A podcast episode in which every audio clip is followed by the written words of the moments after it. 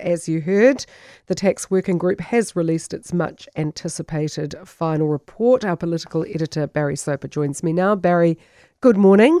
Good morning, Kerry. So I thought they might leave out farms, but mm. no. No, it's a pretty broad brush capital mm. gains tax. And uh, like I said, uh, 11 o'clock, they're going to bite, buy a fight with Winston Peters because he was on record just yesterday saying that the farm should be exempt. Mm. If the farm, though, uh, Kerry, is, however, inherited, uh, then it will be exempt. I mean, somebody can take over a farm. It's only when it's sold. So if it is sold, then it attracts a capital gains tax.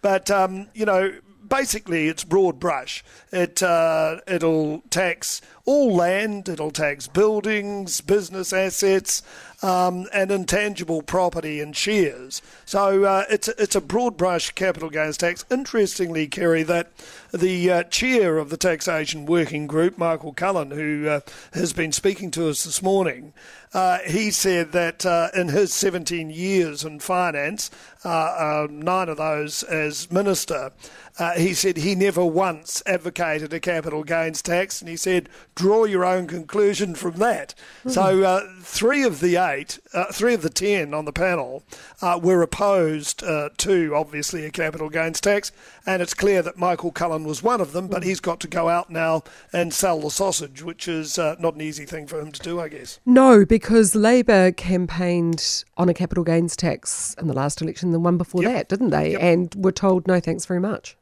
Yeah, well, uh, the electorate gave them the message, didn't they? Mm-hmm. And I think this is going to be the biggest electoral risk that uh, a party has taken going into an election because uh, what this government has said is that it will legislate before the election, so it'll have legislation in place and uh, it'll be enacted uh, the following April. Now, that's a big ask because this capital gains tax uh, will be a big piece of legislation. It'll have to go through the normal process, uh, through the select committee process. So it really is going to be a significant ask. And to that end, uh, Michael Cullen said that if we uh, if they do go ahead and introduce it as the taxation working group has said, uh, then he believes that they should have uh, overseas experts in to mm. show them how to do the transition because a number of other countries do have a capital gains tax, and the closest uh, to us, of course, is Australia.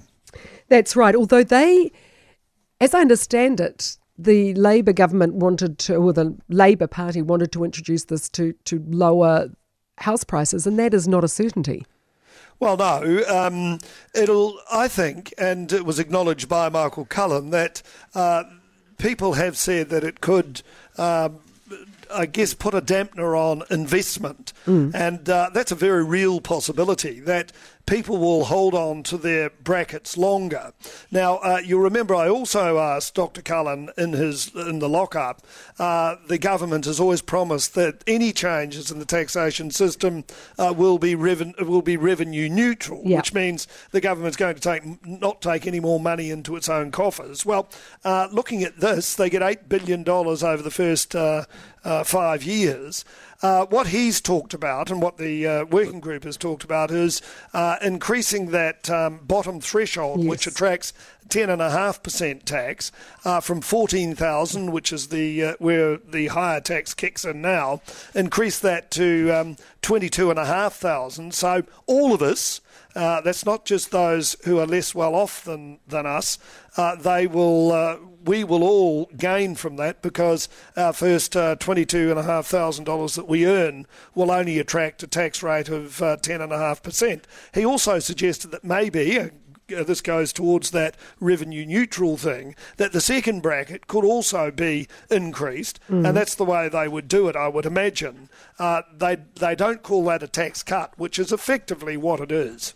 Yes, exactly. What about the idea of using this extra money too, not just to make it, um, you know, to, to work on the tax uh, income rates, income tax rates, but the uh, slapping taxes on harmful environmental practices. It's all very they- ideologically driven, isn't it? Indeed, they had a uh, section on that uh, in this. It's um, how taxes can uh, help the environment, and they've looked at a, uh, a number of areas there, like our rivers and lakes and what have you. You'll be pleased to hear, Kerry, there'll be no capital gains tax. Well, the Greens will on bicycles, because of course they never gain any capital anyway, uh, or cars. So uh, you know they're a bad investment. It's only the good investments that will attract. Oh, I uh, don't know. Sort of thing. Having been at the Art Deco Festival and seen those, you know, 1934 Lagondas and Bugattis Yeah. and Packards, Yeah. I think they could be. They would be putting my money into that. Well, on the environment thing, they say that um, one option would be to put tax on harmful activities, making them more expensive. Now, uh, that's things like uh, solid waste. Uh, it's uh, there's very various other areas that he outlined that they could do. Another option is to uh, introduce rules and regulations uh, over the environment. Uh, you know, the carbon tax type thing, uh, or the government could just ban certain activities altogether. So there are areas that they're looking at. The environment um, will play a part in all of this, and that's uh, a fairly comprehensive area of the the working group's deliberations. So Michael Cullen has conceded that not all the recommendations will be implemented. Well, that's the expectation. I mean, what happens from here on in, Kerry, is that uh, a, a discussion document, of course, this government's very good at those, uh, that'll follow this. Uh, then it'll lead to a draft bill being uh, put out before Parliament.